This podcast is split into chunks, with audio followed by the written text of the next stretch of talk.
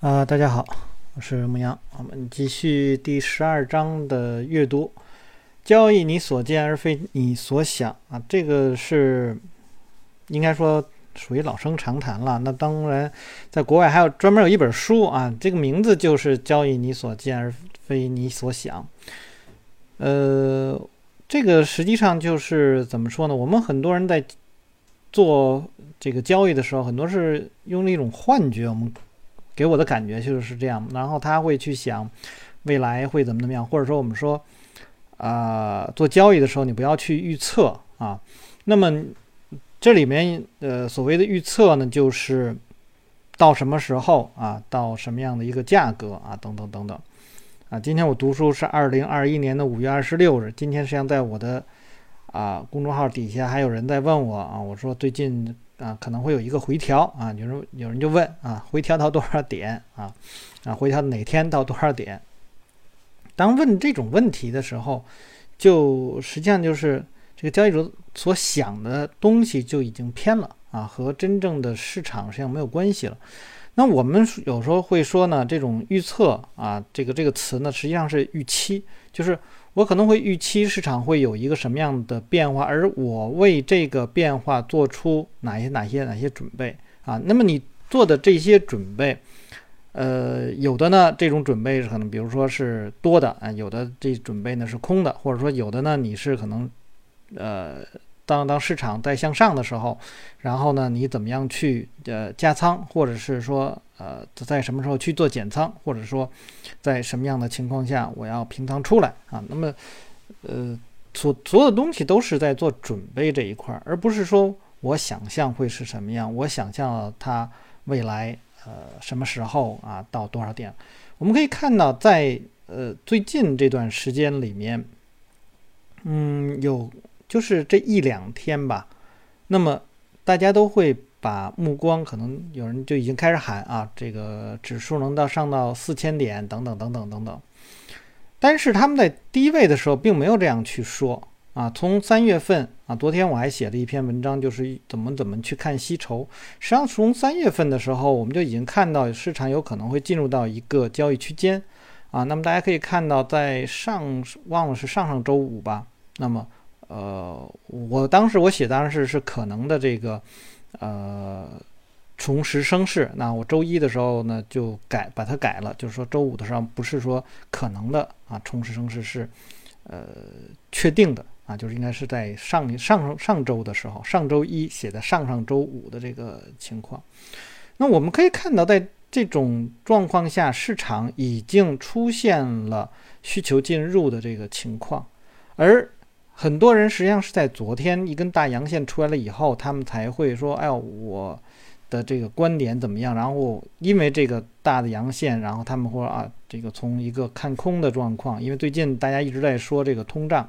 然后很多人就是说啊，要要要看空，然后怎么怎么样的，然后一根阳线出来了以后，大家都会说啊，我们要看到四千点啊。最近有很多人这样去看，而他们没有真正的去看到市场真正的走势是什么，所有东西都是在想象，所以市场稍稍有一些变化，他们的想象就开始发生。改变啊，我们回到这个书上啊。当市场事实上在相反啊方向运动波动的时候，技术分析一次又一次的啊指出特定方向上趋势发展的可能性，这是否意味着技术分析没有用？你应该把它扔到窗外呢？当然不是，技术分析很有用，那并且始终会有用。但是你必须要记住，在交易中使用技术分析的目的只是成功的长期概率对你有利。这意味着，尽管你的大多数的交易可能在长期内是获利的，但是你从不会知道自己所进入的下一次交易是否能够获利。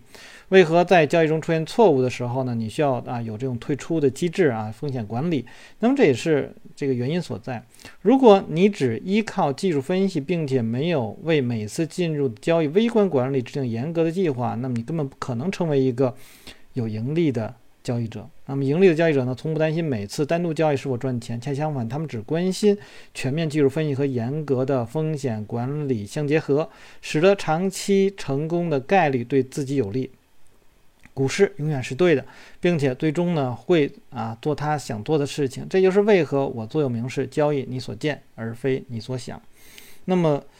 呃，我们不仅是在这个做交易这一块儿，包括我们还可以看到啊，有一些人，他们对于啊做交易的一些，我觉得是一些扭曲的一种看法啊。比如说前几天我看到有人在说呢，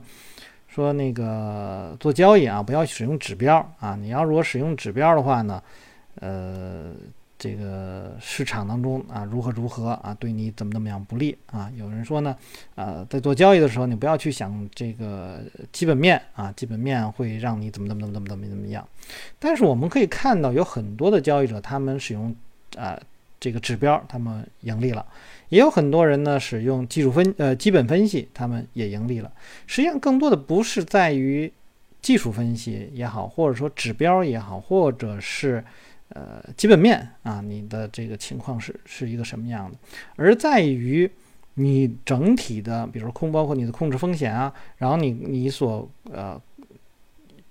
看到的这些因素啊，能不能够综合的把它比较完善的这个结合起来，然后要和市场的走势是一致的，而且呢，你有。就像他说这种风险管理啊，那么风险管理实际上就是判断啊，你的判断，你的就即便你有很完善的计划，然后你的这个策略啊，这个也非常不错，但是依然可能会亏损，所以你有一个良好的一个退出机制啊，所以所有的东西都是按照你的呃计划再去做，或者说你的这个交易系统再去做。啊，那么这块又说了，我们前面所提到的一一块，我说呢，很多人说做技术呃做做交易来说啊，心理呀是是什么一个问题啊？包括好多人还去把一些呃老外呢就可能用圣经啊，我们这个国人呢就喜欢使用易经啊，使用就是这个这个佛经啊来去呃。做交易啊，说这东西能帮助你去指导啊，等等等等，反正把这一些呃，我觉得和市场没有什么关系的东西加进来啊，妄图认为这些东西能够帮助他自己强化自己的这种呃纪律，或者说强化自己的这种心理管理吧。那我觉得呃这一块实际上都用处不大啊。实际上他们跟有的人说，你说啊，你用佛经也好，那有佛经的时候。我们可以看的，跟跟做交易实际上没什么大关系啊。那个老外他们也不用这个佛经啊，都是可能用圣经的那一套，对吧？那么还有一些这个无神论的一些人，可能这个也不用，那个也不用。那看到的市场就是那样。呃，我觉得这些东西它不是说呃能够帮助你啊，完全帮助你去去在这个市场中获利的一个，你该怎么样还是怎么样。就像我们说，你你是一个。啊，律师啊，你不可能用这些宗教的一些东西来指导你怎么样去做，或者你是一个医生啊，那么你你做外科手术，然后你用这些东西去指导你啊，这个不可能啊，该是哪一方面就是哪一方面。那么在于心理这一块呢，做技术分析啊也好，或者做做交易这一块也好，呃，我觉得可能有会出现问题的是，你要不要去使用你的交易系统？啊，而不是说你进场了以后，我这个点要不要进入啊？那个点要不要退出啊？当你看到你在开始去用你的这个交易系统的时候，你那就按照这个交易系统所提示的东西去做就完了。那么心理东西跟它没有什么关系啊，不会有什么影响。但是呢，你要不要去用？那么这个可能会有，比如说这个市场的这有一些主观的一些判断呐，什么之类的。那么一些心理上的东西可能会影响你。但是长期下来，你你如果按一直按照这个正规的。啊，这种交易模式再去做的话，啊，我觉得应该影响不是非常的大啊。所以这一块呢，我们讲到的是啊预这个这个预测啊，不不可能有人说啊长期的啊预测到什么时候进到什么样的点位啊，那么就那那个就成神人了是吧？你你你如果真的能够做到那一点的话，那你可以用非常非常大的杠杆去做，那你就能盈利啊，那那就就把事业钱都赚走了。啊，这个大家想想就知道，这是不可能的。那么再有一个呢，就是心理上面的啊，你必须要有一套系统，然后再去做这个这一块是大家要明白的。好，那么再接下来是知道何时进入 SOH 模型，SOH 模型就是持币观望啊。那么你要知道，有的时候你是看不懂市场的。这个实际上我跟很多人都在提，包括我们在读书的时候我也提到过。呃，做交易的时候更多的是。你做你能看得懂的啊，你还有呢？前面我们也说，不要去接受挑战。你来这个市场当中，你是干什么的？你不是来接受挑战的。啊，你找那个最容易赚钱的那个模式去做。所以在最开始的时候，就是不是不是需要说，啊，把市场中最复杂的那个东西你能解，就是解盘呢也好，能能解出来，或者你把它拆分开做交易的时候，你就是找最简单的模式，就是自己能够啊。嗯，能够赚钱的这这种模式，你不管你说啊，我用均这个均线的金叉、死叉我来去做啊，也可以。你说我用杯子的这个形态也可以啊。你说我或或者说我用其他的啊某某种这个这个这个状况都可以。但是这个方式你一定是练过很长时间了，而且你对它非常非常了解，嗯，并且在练习的过程中，它是一个正期望值的一个交易交交易方式啊。那么这里面他也提到过，那么如果说呃交易者寻找具有积极的风险回报率微小的交易机会啊，并且什么都不做啊，就是一种持币观望。那么实际上最好的持这个持续性盈利专业交易者在市场之外的时间呢，多于在场内的时间，就大家可能更多的是在场场外观望，然后等待那个时机。当然。当出现良好机会的时候啊，他们会很积极啊；当前景不明的时候呢，他们就会靠边站，就一定是做你看得清楚的。人们应该经常啊考虑一些具有下特以下特点的这个持币观望的模式，主要指数出现了这个。趋势背离啊，比如说，呃，标普向下，那么跌破了长期长呃长线啊上涨趋势线的这种支撑，那么纳指呢就这时候创了一个新高啊，这个时候两个指数背离的，那么你要知道是怎么回事儿。这种情况下通常是说，哎，大是趋势不明啊，这个原因在市场中出现呢拔河的这种状况，那最好是呢让市场参与者呢这个争个水落石出，然后你呢在旁边观望。那么在道氏理论，我们天之前读的那个道氏理论里面。那么它也有啊，比如两个指数相互确认，但是它那个是用的是工业指数和运输指数。当然，我之前在读那个书的时候呢，我也提到过啊，就是它实际上是符合经济周期的啊，就是工业的，那么运输运输的先有，然后然后它是一套这个这个下来的。所以为什么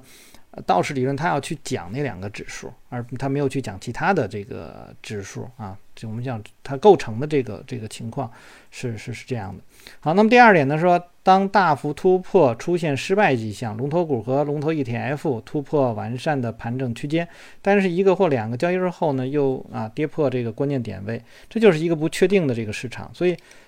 当市场出我们我平常在给大家去解盘的时候，经常会说，哎，你看这个地方出现了一个那放量的上涨，但是后面没有跟随，是吧？没有跟随的话，那么你就要小心了。那么它可能有一个停顿，然后还要回撤。那么如果回撤的过程当中，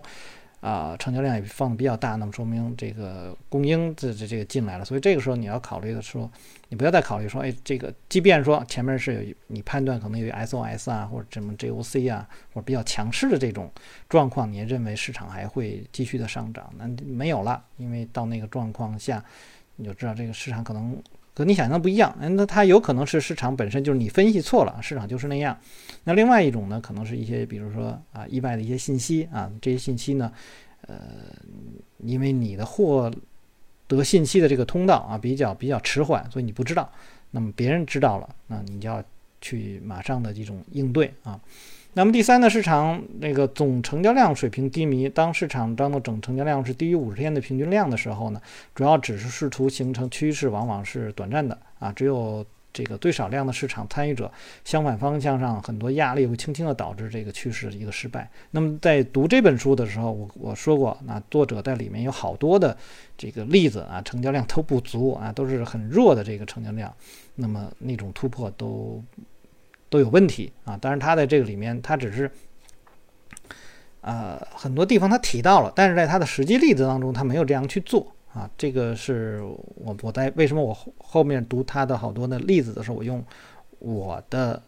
读图的方式给大家去讲，而不是说啊用作者的那个方式去讲。那么再下一个呢？呃，备受期待的消息箭在弦上。如果华尔街在期待重大的市场动态的时候啊，比如说美联储的一些政策什么之类的，或者说一些地缘政治的一些东西的时候，最好也是那 SOH 啊。那直到看看市场的一个反应啊，然后对这个新闻的一个反应之后再去做。那么做外汇的，大家都知道，就是嗯，每个月的月初啊，有一个那个非农数据出来，非农数据的时候，那不不这个波动就比较大，那你就要小心了啊。那么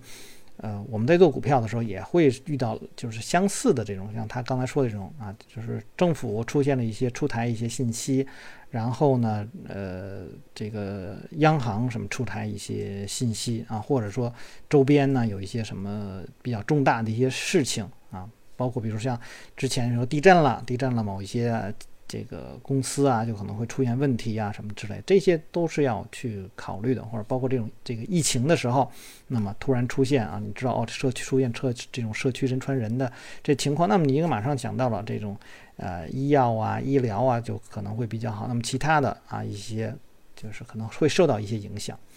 好，当你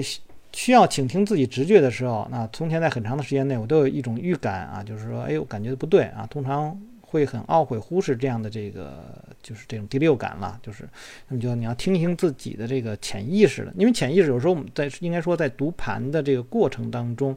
你会有。但是我的建议呢是把这些东西都写出来，就是归纳成规则啊。那么很多人不太在意这个规则的情况啊，我这个还是需要注意一些的。好，不一定避免高价 ETF 啊。那么这一块呢讲就是你。就包括做股票啊，这很多人对这个高价股是比较害怕的啊，认为高价股呢会能够跌很多。实际上，呃，我我经常给人去做一个建议，就是你的图表的这个坐标啊，坐标的话，有人会去使这个使用这个算术坐标，那我通常建议呢都是用呃对数坐标啊。那么你用算术坐标的话，那一块钱就是一块钱，但你用这个呃。对数坐标的话，那一百块钱的一块钱和这个一块钱的一毛钱，那一百块钱的呃这个这个十块钱啊和这个一块钱的一毛钱，那么他们的这个概念是一样的，没什么区别。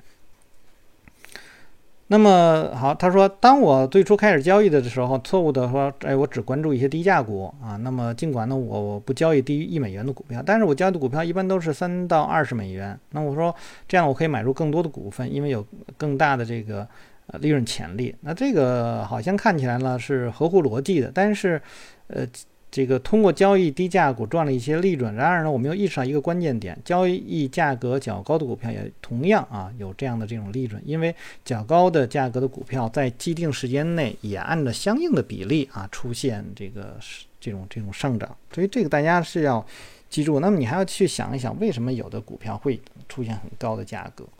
啊，我记得前几年，比如说大家说百元股，那可以看到前几年的百元股，很多股票现在都可能上了千了，对吧？像茅台都都两两千多了，那这个就没法说了。那有人说啊，那一块钱的股票呢，一这个涨到两块也挺容易的。那实际上他们的过程都是一样的，你一块钱也是先啊涨到啊一块一，那那一百块钱那是先涨到一百一。它这个每天的这个波动都是一样的，所以后面这个例例子啊，我们就不说了。这个在读欧奈尔那个书里面都提到过啊，像欧奈尔一般来讲的都是十块钱以下的，连考虑都不考虑，是吧？那么我们平常再去做分析的时候也会是这样，就是你要知道，呃。很多人去想去做黑马股，那么黑马可能会从一个很低的价格涨到一个比较高的价格。那但是呢，你要去想到，黑马股在四千多只股票里面非常难找到。但是，一些白马股的价格比较高的那些股票，他们为什么能够那么高的价格？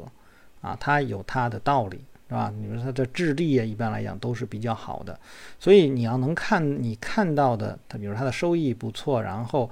呃，它的利润率什么的都不错。那这个时候，这种高价股可能还更稳定。那未来后面多少年以后，那它还会啊继续的这个上，只要它维持了那样的一种这个这个这个收益的情况。但大多数的这个低价股呢，往往是那些业绩并不好的啊，业绩好的低价股相对来说比较少。那你除非你说，哎，我就找那个低价股里面业绩比较好的。我们之前读那个，嗯，就是这个这个一百倍的那个这个这个强势股。那里面讲的就会是一些低价股啊，然后那么大家可以按根据自己的不同的就是偏好吧。但是我更建议大家说，呃，去多看一些相对来说高价的这些股票啊。呃，好了，那么这里面呢就提到就是这个高价股，我们刚才说了，就是大家在去用看股票的时候呢，去呃，用那个对数坐标啊，而不是用呃算术坐标啊。这里面呢，它这里面也提到了，就是高价股呢是昂贵理由是他们好多都是龙头股啊。那么而我们再去做的时候，也是找相对强势，不找那些落后的股票。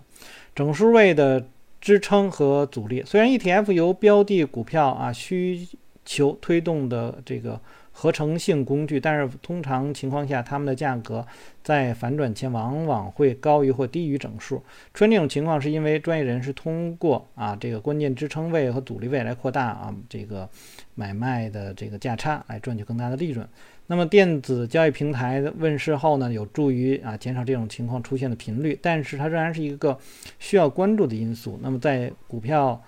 这个交易的时候，观察到一个有趣的新这个这个现象。那么一些人呢会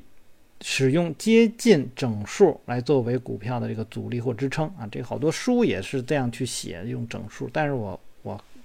可以跟大家说，基本没有用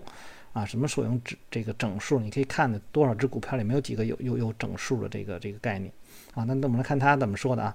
那例如说上涨趋势 ETF 在五十八块九毛三啊，那么他会认为涨到五十九啊就是一个阻力，但是呢之后呢将回调到整数位之下，然后再次回到这个五十九块钱的上方。对于抛售的 ETF 来讲呢，相反的情况也完全适用。如果 ETF 在六十四块零六分啊这个交易，那么一般情况下它会落到啊六十四啊，但是之后还会这个反弹到整数位上方，那么。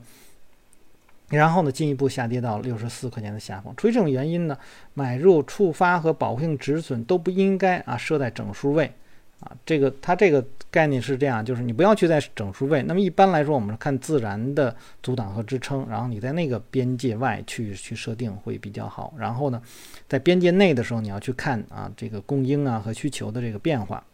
啊，他说呢，只有这种现象呢是一种概率，因为理论上呢，ETF 以五十八块九毛三美元还是五十九来买并不重要啊。尽管如此，一般情况下，ETF 他们会接近整数位时都会出现一些奇怪的行为，这可能是由于散户啊，他们用这些整数来设置买卖的这个指令，因为这种做法呢干净利索。不幸的是，专业人士呢会利用这个来触及啊，我们之前在外汇当中经常看到，你就是说他不。仅仅说整数位，就是有的时候你在那个，比如说一个支撑位，你在下面可能设定这个五个跳动，啊你设定一个止损，然后人家可能就直接就是打到了，比如打到十个跳动，然后人就就回去了，就好像就是要把你那个止损打掉。那么你就知道我们应该怎么样去设置这个。在读书当中我也提到过，我有一个课程啊，这个彩虹线课程里面就使用的。呃，就是我要考虑到是盘中还是收盘，所以我使用这个缓冲区的概念来去处理这个啊，所以这里面讲的就是说这种整数位，我还是说没用啊。大家经常会有人，包括这个指数，刚才我也提到，最近有人看到说四千点啊什么之类的，没用。啊，这个它可能到三千九，也可能到四千一啊，都有可能。那这个千万不要说啊，到这个四千点就是怎么怎么怎么样，那种完全没有任何的意义啊，来去做这个事情。比如说。啊，我们可以说现在我我用点数图，我可以看到三千六，那这两天就是到了三千六。当然，如果说我们再扩大一点的话，可能会到这个三千七百五，那么可能会是这样。那我是基于我这个方法，它就是这样来获得的这个目标位，但我绝对不会说啊四千啊，你说三千七百五到四千有多远？说远也不远啊，但是没有用，那四千点对我来说是没有任何意义的。呃，就是整数，就是就是这样的一个概念，它就是跟普通的数字是一样的啊。大家在去做的时候，不要有什么偏好啊。那么再有一个，始终使用啊收益风险比率啊，这个我们在最近啊，就是和这个一家软件公司啊一起做了这个点数图。那点数图就是它有一个，我们就是。以前啊，经常说的横有多宽啊，竖有多高啊，就是利用这样的一个方式来去测量目标位。那测量目标位，有人说那个准不准嘛？经常会有人跟我说准不准。一旦说这个就没有意思了。为什么呢？我们需要的并不是它准不准，而是说它可能能达到那个位置。那么先你现在介入的位置到达那个位置和你设定的风险能不能够？达成收益和风险比能够超过三比一，如果超过三比一的话，那你做；如果没有超过的话，那你可能要考虑放弃。当然，最后最终那个价格能不能到达那个目标位，可能到，也可能没有到，或者它超过都有可能。但是我们一直是以这样的一种方式来去做，来去衡量你的风险和报酬啊，因为我们看到了很多用底这个点数图，那么测量目标位，最终啊会在那个目标位附近啊，市场出现了。呃，什么什么，比如上涨啊，那么出现了这个买入高潮啦，然后是什么冲高回落啦，什么这个呃一一些一些震荡的这种走势，然后形成派发啦，什么等等等等的。那因为它有这样的一个呃，就是所谓是观察出来的一种规律，那么所以就就是你就可以去使用它啊，来作为你的一个交易依据来判断。那当然你也可以说，比如我用通道。啊，用布林线啊，就是这类的。然后我有一个目标位，包括我比如说用一些呃形态啊，比如说什么旗形预测目标位，这 W 底预测目标位，然后呃这个这个这这个矩形啊预测目标位啊。我们但是我这里面所说的预测目标位，实际上都是一种预期啊，就是呃一些交易者经过长期的这个。观察，然后那么是未来市场可能会到达一个什么样的位置啊？你知道这种，你就始终的用这种方式来去做就可以了。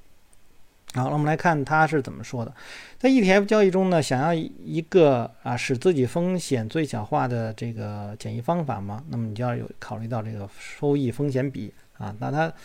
呃既能最小化你的风险呢，也能最大最大化你的利润。如果交易在预期方向上波动，那就会产生在这个潜在的上涨利润，如果止损出局，那么就是，呃，潜在的风险。任何交易的收益风险比率都能使交易者比较潜在的利润风险。如果下跌风险超过潜在的利润，那么就不要进行交易了。如果呢出现完全相反的情况，那你就继续交易。那他这里给出的比率呢是二比一啊。那么还有一个，比如说我在一块钱去。我说十块钱吧，如果我在十块钱去买入，然后呢，我现在的止损呢是在九块钱，然后我的目标是十三块钱，那这个大家说哦，这个不错，可以去做交易。但是从十块钱开始往上往上走的时候，那么。你是不是就认为啊，这个风险和收益的比就发生，就是一直保持，就是保持，应该应怎么应该说，收益就变得越来越小，风险变得越来越大呢？不，其实不是这样，因为你要一个移动止损。那么你有的时候移动止损可能跟得非常的近。那么比如说，呃，十块钱它现在涨到了十一块钱啊，你原来是设定在九块钱，但是现在的时候到了十一块钱的时候，你的止损呢可能提高到了九。这个十块零五毛，这个时候你只有五毛钱的风险，你的目标可能依然是在十三块钱，那么这个时候你就变成了一比四啊，或者说四比一，你的利润呢是四，因为从十一到这个十三是有两块钱，而你的风险呢可能是啊，就是只有五毛钱，所以上涨的过程当中未必说风险收益风险比就不合适了，也可能在上涨过程当中依然是合适的，但是呃，如果说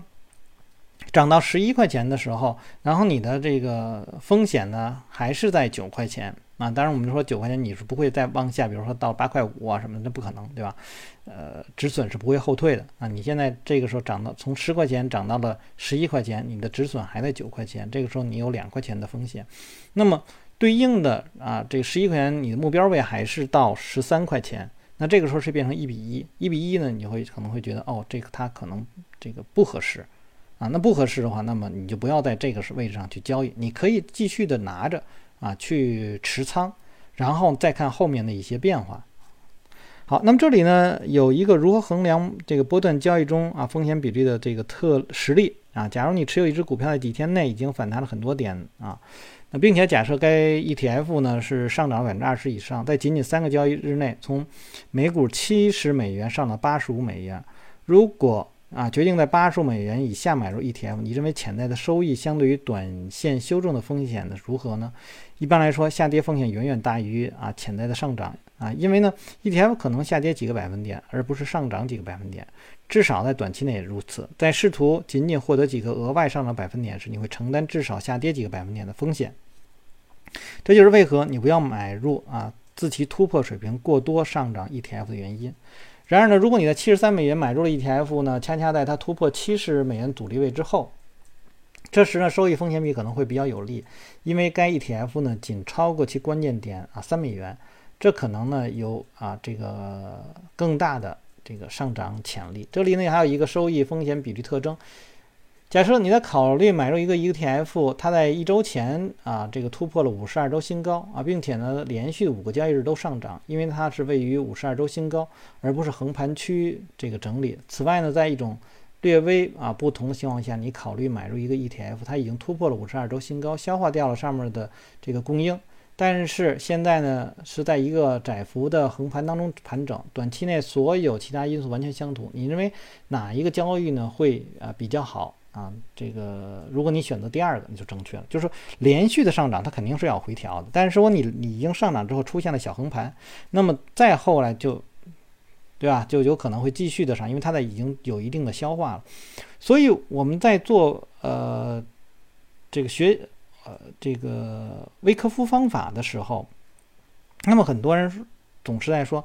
呃，我们怎么去找这些股票？那么我们找的股票不是那种连续上涨的股票啊。大家可以看到我微信里面我经常提到的是什么？接近新高的，接近新高的时候，我们要去看接近新高哪种股票是？比如说接近新高，它是横盘之后向上走接近新高，还是说它一从一个比如说前面是已经下跌了百分之三十的，然后它一路是这个上升都没有出现比较大的这个回调，然后到达这个五十二周新高附近。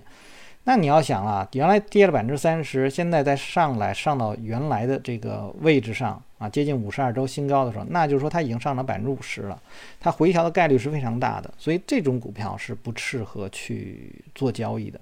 那还有呢，这个我们看到有一些呢，比如说横盘的时候。这个回撤啊，回撤的可能说也还是我们说百分之三十吧，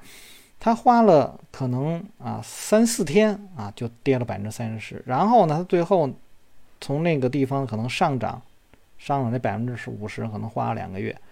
那么显然这个上涨的力度也是弱的啊。如果你在看成交量在比较缩小的时候，那么这个时候它即便创五十二周新高，你也不要去做啊。就是这样一个概念，就是你有没有把上面的供应给。消化掉你的需求有没有在增加啊？通过这些来判断。好，我们再来看下面。他说，在第一种情况下呢，啊，这不用讲了，它跟我刚才说的是一样。好，下面啊，关键是理解收益风险比的概念，因为呢，它能够让你决定哪一个交易的风最小风险和最最大利润的潜力。如果你发现几个 ETF 都显示出良好的进入形态，但是你正在接近啊账户最大风险承受量，这种情况啊尤其适用。那么你决定可以基于以最好的收益风险比进入 ETF。如果一只 E ETF 的上涨潜力是五美元，那么但是似乎只有最小大约一美元的下跌的这种风险，那么你这个相比来说，对于七到十美元的这个风险来说，那你可以呢，这个试图在上涨时呢，每股仅有这个两美元利润的 ETF，这种 ETF 呢会更好交易，就是。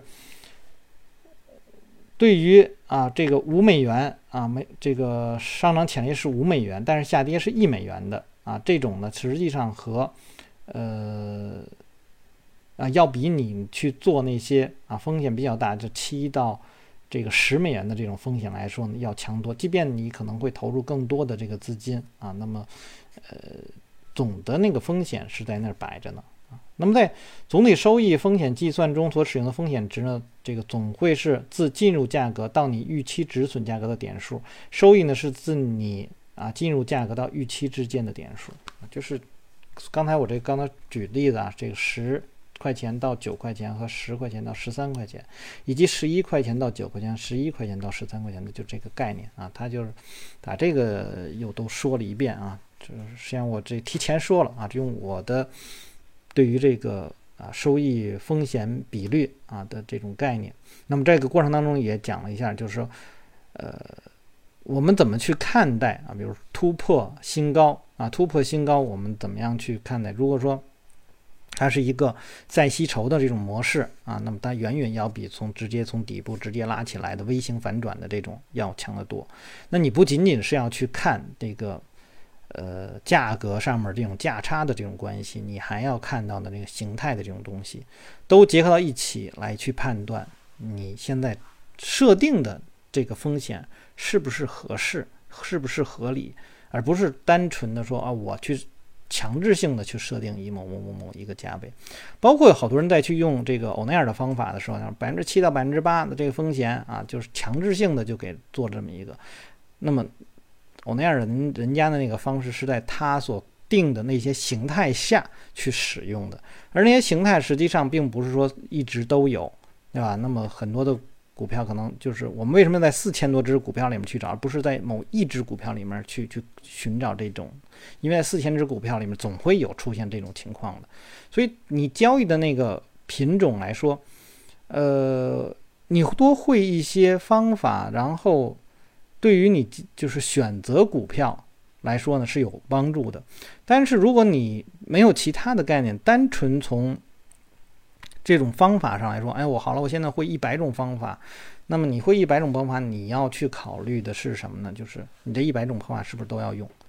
啊？如果你说你一百种都方法都要用的话，那么假定说，呃，四千只股票里面，这个每一个方法能选出一只股票来，那么最后你也会选出一百只股票，那么这一百只股票你是不是还都要做？那么你还要有一个筛选。那我们一般来说呢，要学会一些方法，然后呢，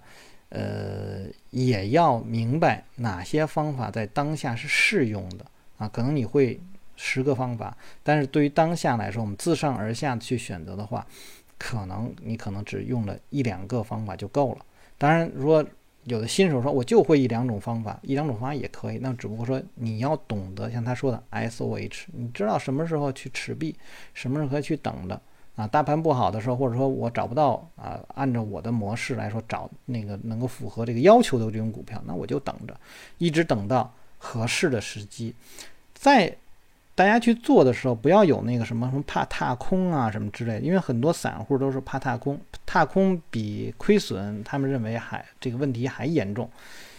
哦，我觉得大可不必啊，就是你因为他们没有方法，所以他们会认为踏空之后就没有再没有机会了。而如果你有方法的话，即便在一个短期内踏空，你后面还是会有这个入场的机会。就是这个，你只要按照你的系统去做。啊，不怕说，哎呦，我进的可能比之前多高了一块钱，或者多高了百分之十，这都没有问题。那无非是你将来在那逐步逐步的去丰富你的方法，或者说提高你对于这个市场的这种认知能力吧。好，那么就先读到这儿。大家如果喜欢我读书啊，希望订阅、分享、按赞以及关注我的微信公众号“牧羊交易”。呃，有什么要聊的，也可以在下面留言。我们下次再见。